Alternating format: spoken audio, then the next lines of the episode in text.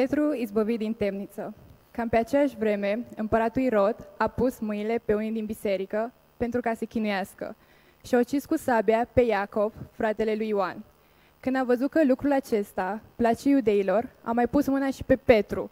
Erau zilele praznicului azimilor. După ce l-a prins și l-a băgat în temniță, l-a pus sub paza a patru cete de câte patru ostași, cu gând ca după Paște să-l scoată înaintea norodului. Deci, Petru era păzit în temniță și biserica nu înceta să înalțe rugăciuni către Dumnezeu pentru el. În noaptea zilei, când avea de gând Irod să-l înfățișeze la judecată, Petru dormea între doi ostași, legat de mâini cu două lanțuri și niște păzitori păzeau temnița la ușă. Și iată, un înger al Domnului a stat lângă el, pe neașteptate și o lumină a strălucit în temniță. Îngerul a deșteptat pe Petru, lovindu-l în coastă și a zis, Scoală-te, iute! Lanțurile i-au căzut jos de pe mâini. Apoi îngerul i-a zis, Încinge-te și leagă-ți încălțămintea. Și el a făcut așa. Îngerul i-a mai zis, Îmbracă-te în haină și vină după mine. Petru a ieșit afară și a mers după el, fără să știe dacă ce făcea îngerul este adevărat. I se părea că are o vedenie. După ce au trecut de straja întâi și a doua, au ajuns la poarta de fier, care dă în cetate, și ea li s-a deschis singură. Au ieșit și au trecut într-o uliță. Îndată, îngerul a plecat de lângă el. Când și-a venit Petru în fire, a zis, Acum văd, cu adevărat, că Domnul a trimis pe îngerul său și m-a scăpat din mâna lui Irod și la tot ce aștepta poporul iudeu. După ce și-a dat bine seama de cele întâmplate, s-a îndreptat spre casa Mariei, mama lui Ioan, zi și Marcu, unde erau adunați mulți la oaltă și se rugau. A bătut la ușa care dădea în pridvor și o slujnică, numită Roda, a venit să vadă cine e. A cunoscut glasul lui Petru și, de bucurie, în loc să deschidă, a alergat înăuntru să dea de veste că Petru stă înaintea porții. Ești nebună, i-au zis ei, dar ea stăruia și spunea că el este. Ei din potrivă ziceau, este îngerul lui. Petru însă bătea mereu. Au deschis și au rămas încremeniți când l-au văzut. Petru le-a făcut semn cu mâna să tacă. Le-a istorisit cum îl scosese Domnul din temniță și a zis, spuneți lucrul acesta lui Iacov și fraților. Apoi a ieșit și s-a dus într-alt loc. Când s-a făcut ziua, ostașii au fost într-o mare fierbere, ca să știe ce s-a făcut Petru. Irod, după ce l-a căutat în toate părțile și nu l-a aflat, a luat la cercetare pe pozitor și a poruncit să-i omoare. În urmă, s-a coborât din Iudea la Cezarea ca să rămână acolo. Moartea lui Irod. Irod era foarte mâniat pe cei din Tir și din Sidon, dar aceștia au venit toți într-un gând la el și după ce au câștigat de partea lor pe Blast, care era mai mare peste odaia de dormita împăratului, au cerut pace, pentru că țara lor se hrănea din țara împăratului. Într-o zi anumită, Irod s-a îmbrăcat cu hainele lui împărătești, a șezut pe scaunul lui împărătesc și le vorbea. Norodul a strigat, glas de Dumnezeu, nu de om. Îndată l-a lovit un înger al Domnului, pentru că nu dăduse slavă lui Dumnezeu și a murit mâncat de viermi. Însă cuvântul lui Dumnezeu se răspundea tot mai mult și numărul ucenicilor se mărea. Barnaba și Saul, după ce și-au împlinit însărcinarea, s-au întors în Ierusalim, luând cu ei pe Ioan, zi și Marcu. Mulțumesc! Mulțumesc, Teo! Anul acesta o să avem uh, privilegiu să avem mulți tineri implicați în slujba noastră de duminică. Nu este doar slujba noastră, sau? Este și slujba tinerilor, nu? Uh! Foarte încântați. Bun, mulțumesc, Teo. Haideți să ne rugăm. Doamne, îți mulțumim că avem acest privilegiu să ne apropiem de cuvântul Tău și să studiem. Îți mulțumim, Doamne, că putem să ne uh, luăm timp și să căutăm și să vedem adevărurile Tale din cuvântul Tău și nu numai să le vedem, dar să le și aplicăm. Te rog pentru aplicații practice pentru fiecare dintre noi, în numele Lui Iisus Hristos. Amin. Amin. Acesta este cuvântul lui Dumnezeu pentru astăzi, Faptele Apostolilor, capitolul 12. Uh, aș vrea să ne uităm un pic la context și um, o să-mi pun ochelarii să văd mai bine. Uh, spune acolo în uh, versetul 1 cam pe aceeași vreme. în aceeași vreme, spune cuvântul lui Dumnezeu, care aceeași vreme? Ar trebui să ne uităm puțin în capitolul 11. Vă aduc aminte că aceasta este o scrisoare, este o epistolă scrisă de Luca către Teofil și nu era împărțită în capitole și în versete. Un pic mai sus, în versetul 27, spune că în vremea aceea uh, s-au coborât niște proroci din Ierusalim la Antiohia. Unul dintre ei era numit Agab și acesta prorocește că va fi o foamete. Deci în aceeași perioadă cu această foamete, vine acest profet și prorocește va fi o foamete și într-adevăr a fost o foamete. Această foamete a fost consemnată și de istoricii care nu au, uh, uh, nu au fost creștini și ni se spune că exact în aceeași perioadă de foamete s-au întâmplat aceste lucruri. Ce este interesant să urmărim în capitolul 11, de la versetul 29 la 30, îmi place foarte, foarte mult. Mi se pare mie că sunt doi oameni implicați acolo în strângerea de ajutoare. Îi vedeți? Cine sunt? Barnaba și Saul. Înainte ca Barnaba și Saul să-și înceapă călătorile misionare, să fie folosiți de Dumnezeu în plantare de biserici în tot Imperiul Roman, înainte ca ei să facă această lucrare extraordinară de răspândire a Cuvântului Dumnezeu în toate satele și în toate orașele în care se duceau, acești oameni, doi oameni erau activi. Erau activi în biserica locală, erau activi în această biserică și au adus ajutoare pentru cei care erau în Iudeea, pentru că era acea foamete, au adus ajutoare și le-au adus în Ierusalim. Îmi place tare mult să văd acest lucru. De ce? Pentru că cred cu tărie că oamenii care fac, toți oamenii care fac parte dintr-o biserică locală trebuie la un nivel sau altul să fie implicați în biserica locală. Acești doi oameni Barnaba și, Pe, uh, și uh, Paul, Pavel, mă scuzați, erau implicați în strângerea de ajutoare. Știm despre ei că învățau în biserica din Antiohia, erau implicați nu numai cu cuvântul lui Dumnezeu, dar și foarte practic să ajute frații. Mă bucur că putem avea acest pasaj și să vedem că dincolo de capitolul 13 sau înainte de capitolul 13, când ei își încep aceste călătorii misionare în tot imperiul, ei sunt implicați în ceva. Nu sună bine? Fiecare să fie implicat în ceva.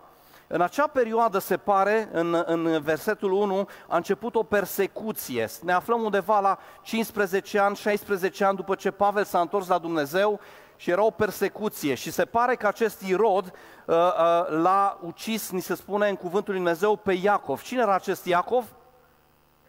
Iacov era unul din apropiații lui Isus. Știți că Isus a avut 12 ucenici, dintre care trei erau mai apropiați de inima lui, dacă vreți. Era Iacov, era Petru și Ioan, fratele lui Iacov. Deci erau doi frați numiți fiii tunetului. Isus i-a, i-a, i-a, i-a luat pe acești trei uh, de, adesea și uh, mergea separat cu ei când slujea sau când făcea ceva anume. Aduceți-vă aminte că pe cei trei i-a luat și i-a dus pe muntele schimbării, transformării, da? Schimbării la față. Cine a fost acolo? Petru, Iacov și Ioan și au zis, ce bine este aici, prezența lui Dumnezeu este aici, să facem trei colibe. Una pentru tine, una pentru Moise și una pentru Ilie. De asemenea, aduceți-vă aminte că i-a luat aproape în grădina Ghețemanii. Aduceți-vă aminte că atunci când a înviat-o pe fica lui Iair, cine a fost în acea odaie? Iacov, Petru și Ioan. Cuvântul lui Dumnezeu ne spune aici că Ioan, uh, Iacov a fost ucis cu sabia, probabil decapitat, și acum al doilea din acest grup de elită, dacă vreți, grup restrâns al lui Isus, al doilea, Petru, poate unii ar spune cel mai important, uh, portavocea grupului, a fost închisă și urma ca după sărbătoare să fie condamnat și ucis. Această sărbătoare dura câteva zile până într-o săptămână și uh, Petru se afla închis uh, în închisoare așteptându-și condamnarea. Și cuvântul lui Dumnezeu ne spune că era uh, păzit acolo în această încăpere în care se afla. Acești doi fii ai tunetului, uh, vreau să vă aduc aminte, Iacov și Ioan, mama lor venise la Isus și a, a avut o cerere. Mai, vă aduceți aminte ce cerere a avut? Vreau ca Iacov și Ioan să stea la stânga și la dreapta ta, Doamne, în împărăția cerurilor. Deci aceștia, acești ucenici, Iacov și Petru, erau niște ucenici destul de importanți, destul de cunoscuți, cu o influență extraordinar de mare în biserica din Ierusalim. Puteți să vedeți acest lucru, nu? Unul dintre ei deja fusese ucis și al doilea era acum uh, uh, închis pentru Evanghelie. Da? Și uh, Irod probabil că își dorea popularitate, dorea cumva să devină, uh, să placă poporului, era cumva, uh, încerca să acumuleze puțin capital politic, deși n-a domnit decât, cred că, 3 sau 4 ani, și uh, încerca să facă pe plac norodului, așa că l-a închis pe Petru. Ce avem practic noi aici? Avem o situație destul de dificilă, o situație foarte grea, în care, așa cum am spus, Iacov deja fusese ucis, și urma să uh, uh, uh, Petru să-și primească și el sentința, condamnarea probabil la moarte. Și aș vrea să vorbesc astăzi despre rugăciune. Aș vrea astăzi să vorbesc despre speranță. Pentru că dincolo de, de, de, de viața pe care o trăiește acum, speranța este ancora noastră în viitor. Și aș vrea să vorbesc astăzi, Dumnezeu mi-a pus pe inimă să vorbesc despre speranță. Ai tu speranță în viața ta? Ai tu speranță pentru ziua de mâine? Pentru familia ta, pentru slujirea ta, pentru jobul tău, pentru orice. Ai tu speranță pentru viața veșnică în Isus Hristos? Pentru că Dumnezeu vrea astăzi să ne dea speranță. Ne aflăm în câteva săptămâni de post și rugăciune și cred că El încântă și vrea să dea speranță cu privire la viitor. Spune aici în versetul uh, 5 că biserica nu înceta să înalțe rugăciune. Aș vrea să vorbesc scurt despre rugăciune. Despre Iacov nu ni se spune că s-au rugat pentru Iacov, corect? Ați citit faptele apostolilor, nu știm de ce nu s-au rugat sau dacă s-au rugat, nu s-au rugat așa de mult sau dacă s-au rugat, nu este consemnat. Probabil că Iacov a fost decapitat destul de repede și nici nu au apucat să se strângă la oaltă în trei săptămâni de post și rugăciune ca să se roage și l-au decapitat. Acum însă, Petru era închis câteva zile și ni se spune că biserica nu înceta să se roage. Nu înceta să se roage. Nu știu dacă au format un lanț de rugăciune și au zis de la 5 la 6 se roagă Paul, de la 6 la 7 se roagă Dana și așa mai departe. Cert este că se rugau într-un mod intensiv. Și când biserica se roagă într-un mod intensiv, Dumnezeu intervine. Când biserica învață să se roage într-un mod intensiv, Dumnezeu intervine. Dumnezeu intervine atunci când noi suntem pe genunchi. Dumnezeu nu poate sta nepăsător. Și spune acolo că uh, uh, se ruga neîncetat. Este uimitor să vedem cât de mult bine ne face Dumnezeu în aceste săptămâni de post și rugăciune. Nu știu cum vă merge vouă, de fiecare dată spun același lucru, sunt cele mai bune săptămâni de post și rugăciune. Câteodată poate ți-e greu să mergi pe stradă, tremuri, simți că te ia cu amețeli și totuși prezența lui Dumnezeu este cu tine. Dumnezeu este cu tine și Dumnezeu ne face mult bine în această perioadă de post și rugăciune. Și sunt în asentimentul lui Adi, vreau să vă invit pe toți cu mare drag, miercuri la șase jumate să fiți aici. O să fie un timp extraordinar, ca de obicei, Denis și cu Hari ne conduc în laudă și în închinare, ne pierdem în prezența lui Dumnezeu, ne rugăm și Dumnezeu ne vorbește. Și Dumnezeu ne întărește. Dumnezeu ne întărește în omul nostru dinăuntru. Biserica se ruga aici și uh, e interesant să vezi, scrie că se ruga neîncetat sau nu încetat să se, să se roage. Uh, țin minte, acum câțiva ani aveam o durere cumplită în, în trupul meu, cred că sunt vreo 6-7 ani și uh, mă rugam cu uh, Adi și i-am zis, Adi, te rog, roagă-te pentru mine. Și s-a rugat pentru mine duminica și Țin minte că luni am văzut la birou și mă întreabă Adi, no, cum îți merge? Zic, băi, nu mai am nicio durere. Nu mai am nicio durere. Și amândoi ghiște să... Am fost mirați. Am fost surprinși. Wow! Dumnezeu ne-a ascultat rugăciunea. No, ăsta era nivelul de rugăciune al bisericii care spune aici că se ruga în încetat. Dacă vă uitați în versetul 15, ei s-au rugat, Dumnezeu a făcut o minune, Petru este eliberat și merge și bate la ușa uh, Mariei uh, Marcu. Și se duce Roda, nu? Se numește slujnica. Deci era o femeie cu influență Maria, o femeie bogată. Unii spun că probabil în acea uh, casă era camera de sus unde se întâlneau ei la rugăciune, în casa lui uh, Ioan Marcu sau mamei lui Ioan Marcu. Se duce, bate la ușa acolo și ce spune Roda? Este Petru afară și ce, cum răspund ucenicii? Nu se poate. Ești nebună. Consemnat în Biblie. Ești nebună! Cum adică noi ne rugăm aici? Cum să fie eliberat? Ăsta e nivelul de așteptări câteodată. Ne rugăm și când se întâmplă ne mirăm. Wow, s-a întâmplat. Asta se întâmplă și aici. Și ea, Petru bate în continuare și spune în versetul 16, când l-au văzut au rămas încremeniți.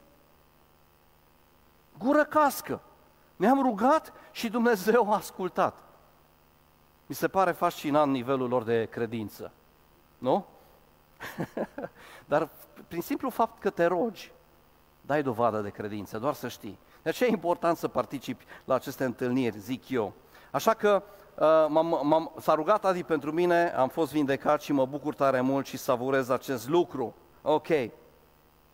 Deci nu era nicio diferență sau nu, nu era o diferență mare între noi și acești uh, uh ucenici.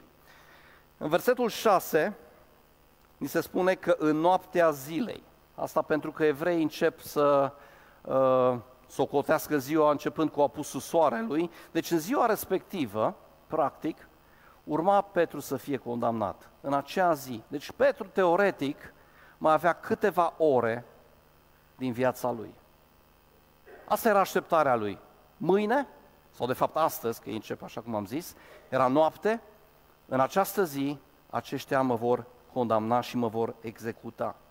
Este interesant să vezi ce face Petru. Petru doarme. Acum nu știm, nu vrem să speculăm, poate că era foarte obosit, era noapte.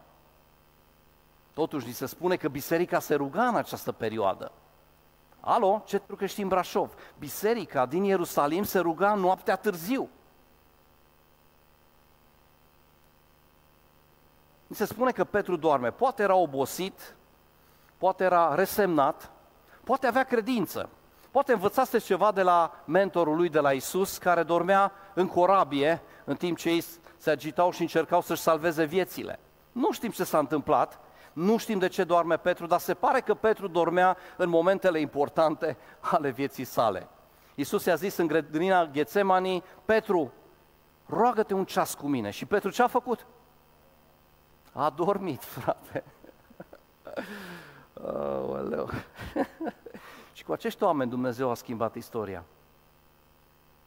Cu acești oameni Dumnezeu a schimbat istoria.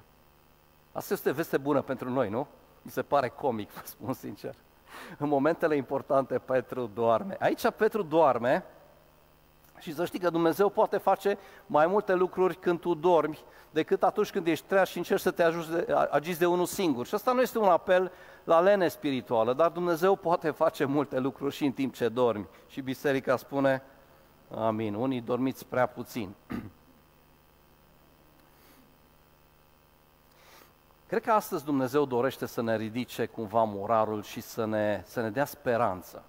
Speranță pentru 2023, speranță pentru lunile și, ă, săptămânile și lunile care ne stau în față.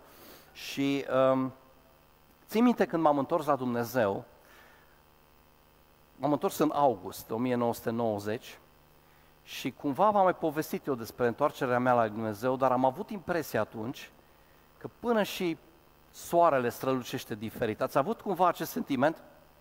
Că totul e altfel, că totul este, nu știu, minunat, culorile sunt mai intense. Și n-am știut exact cum să definesc aceste sentimente profunde pe care le aveam, dar am realizat, uitându-mă înapoi, că aveam speranță. Aveam speranță și această speranță vedea din certitudinea faptului că Isus Hristos mi-a iertat toate păcatele. O certitudine că într-o zi voi fi cu El în cer și am căpătat speranță, am simțit că am o bucurie cum n-am avut niciodată. Am simțit cu adevărat că sunt fericit în această viață. Nu că n-aș fi fost fericit, aveam eu uh, o viață destul de ok, zic eu, nu a fost atât de, de, de, de, de grea, însă am simțit pentru prima oară că sunt fericit și cred că Dumnezeu vrea să facă ceva special cu noi în 2023, vrea să ne dea speranță. Amin?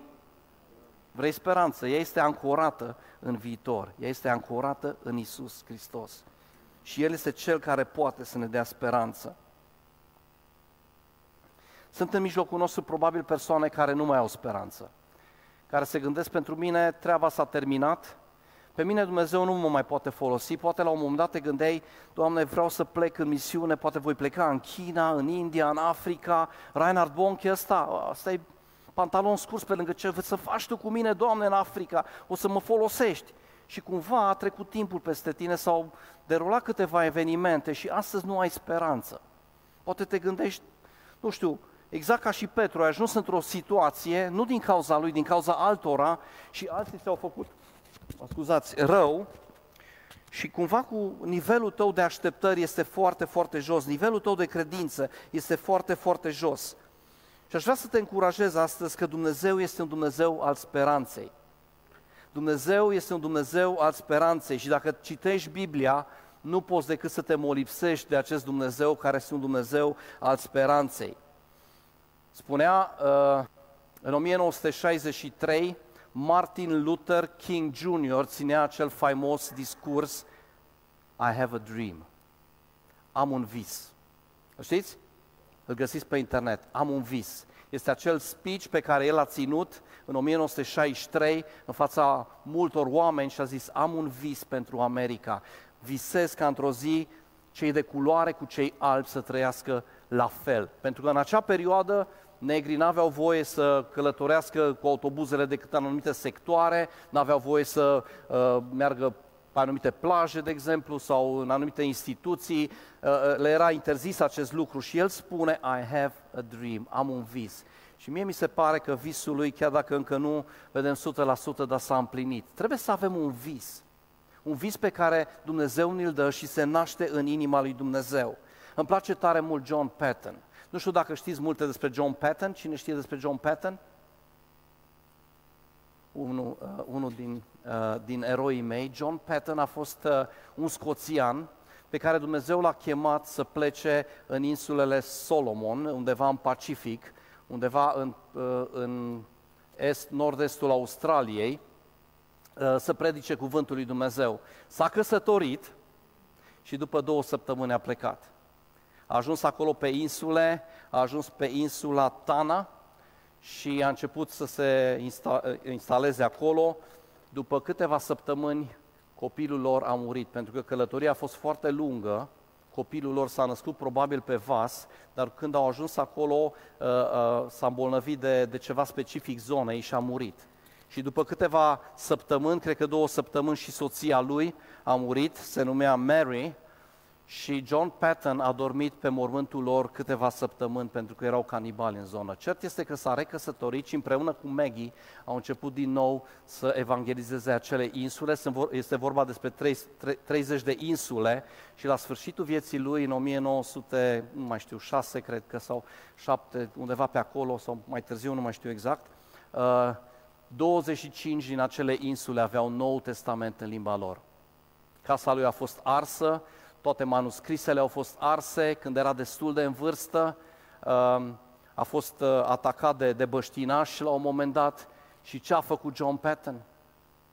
S-a apucat să le scrie din nou. Cert este că la sfârșitul vieții sale, toate insulele, aproape toate insulele, 25 din 30 aveau Noul Testament în limba lor. Ăștia sunt eroi mei și sunt eroi noștri și eroii noștri se află aici în biserică. Unii dintre voi sunteți pentru mine niște eroi. Nu trebuie să ne uităm atât de departe, ci trebuie să ne uităm în jur și să vedem că Dumnezeu folosește pe fiecare dintre noi. Fie că plecăm în acele insule îndepărtate, fie că rămânem aici, fie că plecăm în Africa sau în China, Dumnezeu vrea să, fi, să avem această speranță care să o transmitem mai departe.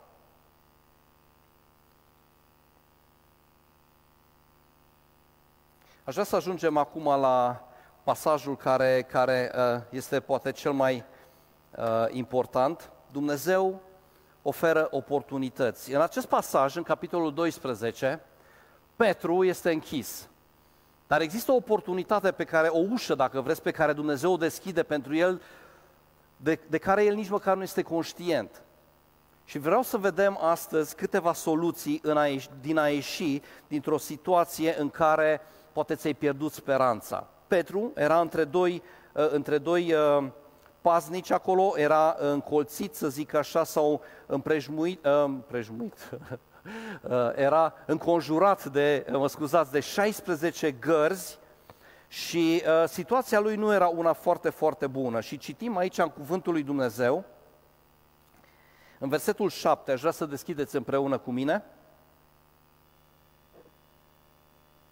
Și iată, un înger al Domnului a stat lângă el pe neașteptate și o lumină a strălucit în temniță. Îngerul a deșteptat pe Petru lovindu-l în coastă și i-a zis, Scoală-te, iute! Lanțurile i-au căzut jos de pe mâini. Vedem această situație în care poate te afli tu. Te gândești, eu nu mai am nicio speranță. Nu mai am nicio speranță, nu știu ce să fac cu viața mea. Petru putea să spună exact același lucru și totuși biserica se ruga și totuși Dumnezeu la un moment dat a intervenit. Și aș vrea să ne uităm ce s-a întâmplat aici, pentru că cred că avem o cheie pentru viețile noastre în momentele în care speranța sau nivelul de speranță este extrem de scăzut.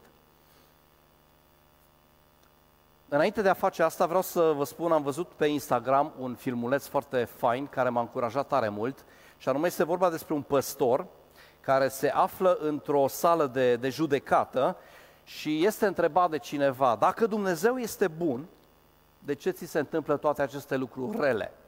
Și fiți atenți ce răspunde el. Pentru că și Petru putea să spună exact același lucru. I-am cerut lui Dumnezeu înțelepciune și Dumnezeu mi-a dat probleme de rezolvat. I-am cerut lui Dumnezeu putere, iar Dumnezeu mi-a dat situații dificile. I-am cerut lui Dumnezeu curaj și a trebuit să înfrunt pericolul. I-am cerut lui Dumnezeu dragoste și Dumnezeu a pus oameni cu probleme în jurul meu. Și păstorul conclude, toate rugăciunile mele au fost ascultate. Câteodată suntem în situații grele, ne aflăm în situații grele în viața noastră și spunem, Doamne, m-ai uitat, Doamne, nu știu ce se întâmplă cu viața mea. Câteodată Dumnezeu permite lucruri ca să creștem. Și mi se pare mie că aici Dumnezeu a permis ca Petru să fie închis, ca să vedem intervenția glorioasă pe care Dumnezeu o are. Și întrebarea se ridică, de ce nu l-a salvat pe, pe Iacov? Astăzi nu o să răspund la întrebarea asta, dar o să vedem cum a intervenit Dumnezeu și l-a salvat pe Petru. Spune în versetul 7, cum am citit, că un înger a venit și l-a lovit în coastă. Deci ăsta dor, dor, uh, dorea, dormea destul de bine. Dormea serios. A trebuit să lovească în coastă și trezește-te! și se spune foarte interesant acolo, scoală-te, în versetul 7, și spune că în momentul în care s-a sculat, lanțurile au căzut. Nu spune invers. Au căzut lanțurile și apoi el s-a ridicat.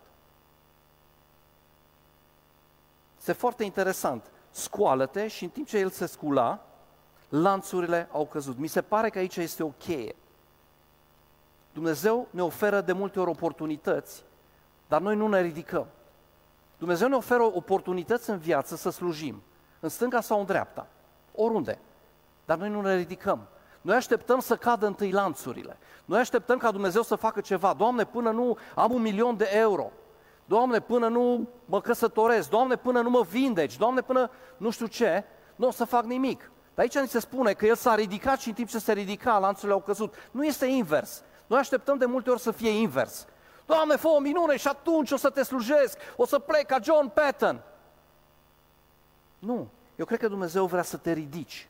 Atunci când ești în beciul și în, în închisoare undeva jos în întuneric, era foarte întuneric acolo, nu aveau curent electric și se spune că un înger a, stră, a venit și a strălucit acolo, nu știu cum zice exact, s-a văzut o lumină mare, un înger a stat pe el și o lumină a strălucit în temniță. Și era un întuneric beznă acolo.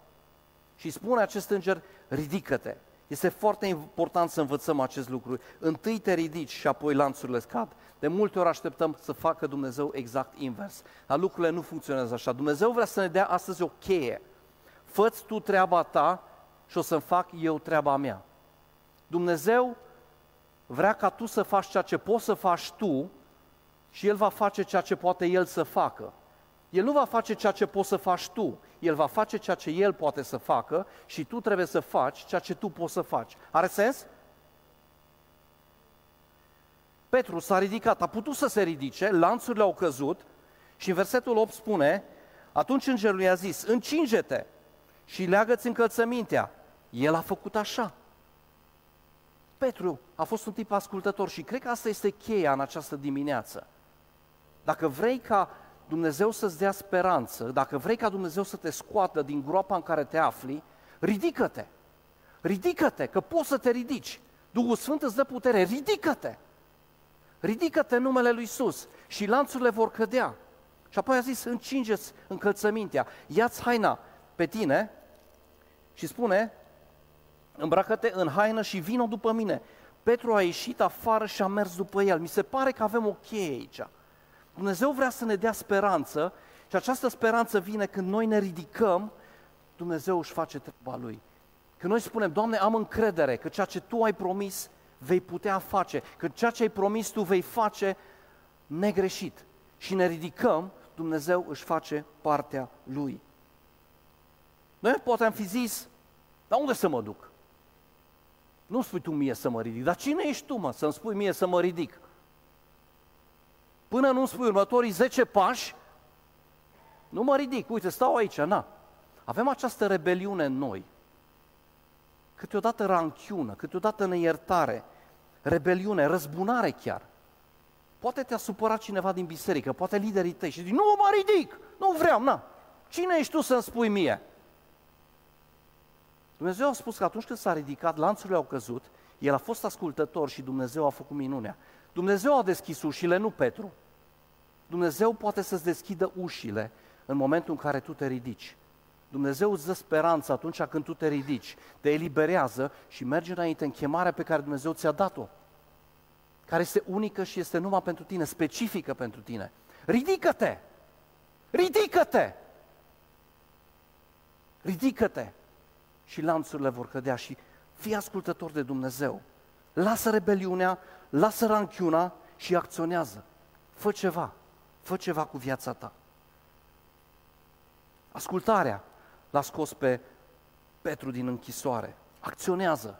O să vă spun, e atât de evident acest exemplu care l-am tot dat. Dumnezeu ne-a vorbit la începutul anului trecut că această clădire va fi plină cu străini. Țineți minte? Și ne-am gândit, wow, ce străini. Și am avut peste 100 de ucrainieni aici de-a lungul anului, peste 100, 60 a fost maximul. Am avut pe toți deodată 60. Am peste 100, aproape de 200 de ucrainieni au fost cazați la noi.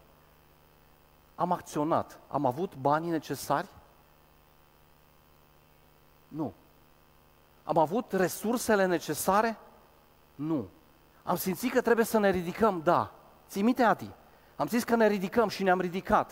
Și am zis, Doamne, nu avem bani. Și Dumnezeu ne-a eliberat și a eliberat mintea noastră și ne-a dat un nivel de credință fantastic. Și Dumnezeu a făcut minune, după minune, după minune, după minune și după minune. Minuni peste minuni. Anul 2022, dacă ar fi să-i pun un titlu, este minune. Minunea lui Dumnezeu. Ce a făcut Dumnezeu cu noi este, nu știu, nu am cuvinte să exprim ceea ce a făcut Dumnezeu cu noi. Ne-a, ne-a, ne-a binecuvântat într-un mod extraordinar. Și biserica spune, yes, hallelujah, Trebuie să ne ridicăm, să învățăm să ne ridicăm. Să nu stăm în, în oala noastră acolo de autocompătimire și să ne plângem de milă și, Doamne, dar de ce am eu situația asta grea? Dar nimeni nu trece prin o astfel de situație cum trec eu acum, dar nimeni nu s-a comparat vreodată în istoria lumii cu mine, eu, situația mea este imposibilă. Ridică-te de acolo și lanțurile vor cădea, ridică-te și acționează, fă ce Dumnezeu îți spune să faci. Și speranța va veni în viața ta. Când nu ai speranță, ridică-te în numele Lui Isus. Ridică-te pentru că poți. Duhul Sfânt este în tine. Și Dumnezeu a făcut această minune cu noi, cu ucrainienii, am reușit, slavă Domnului, să terminăm și această clădire. Ei au fost binecuvântați, ei au auzit Evanghelia, noi am fost binecuvântați în timp ce dădeam, primeam, în timp ce ofeream, Dumnezeu ne dădea mai mult. Așa este Dumnezeul nostru. Așa este El și El te poate scoate din acea închisoare în care te afli. Nu trebuie să fie una fizică. Unii, majoritatea, suntem în închisori care nu sunt fizice, în mintea noastră și în inima noastră și Dumnezeu vrea să ne scoată de acolo. Și anul 2023 este un an al speranței. Dumnezeu ne dă speranță, Dumnezeu te scoate din lipsa ta de speranță, din necredința ta, din pesimismul tău. Este simplu, ascultă pe Dumnezeu, ridică-te și treci la acțiune. O să închei ca să nu mă lungesc prea mult. Este interesant, o să invit echipa de laudă să vină, este interesant să vezi ce face Petru când e eliberat. Care sunt următorii pași? Îmi place foarte mult. Se duce acasă. Se duce unde sunt prietenii. Se duce unde sunt frații. Și bate la ușă acolo unde probabil se rugau și știa că se roagă. Era noaptea târziu, vă aduc aminte, era noaptea târziu. Petru dormea și biserica se ruga neîncetat. Vreau să vă provoc să vă rugați neîncetat, să ne rugăm împreună neîncetat. Să continuăm în ultima săptămână și Laura a avut un cuvânt la, la, în prima săptămână când ne rugam, a simțit cumva că suntem ca niște atlezi din aceia care aleargă la 5.000 sau 20.000 de, 20.000 de metri, 20 de kilometri, 5.000 de metri. Și știți, când vine ultima tură, au un clopot acolo, sau penultima, ultima, nu? Îi anunță, este ultima tură. Și știți ce se întâmplă? Epuizați cum sunt, încep să alerge, parcă nici n-au alergat până atunci.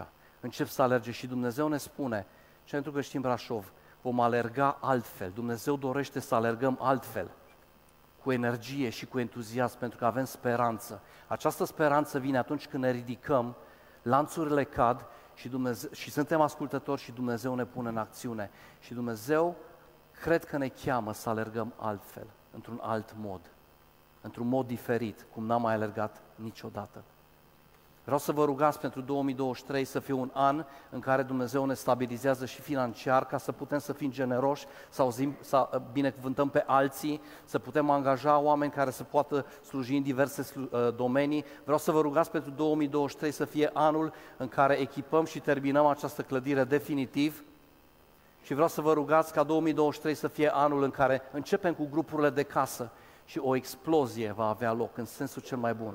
Vreau să vă rugați pentru aceste lucruri, să le luați acasă și să stați pe genunchi și să vă rugați neîncetat, pentru că Dumnezeu este un Dumnezeu al minunilor. Și așa cum l-a scos pe Petru din acea închisoare, te poate scoate și pe tine din închisoarea ta.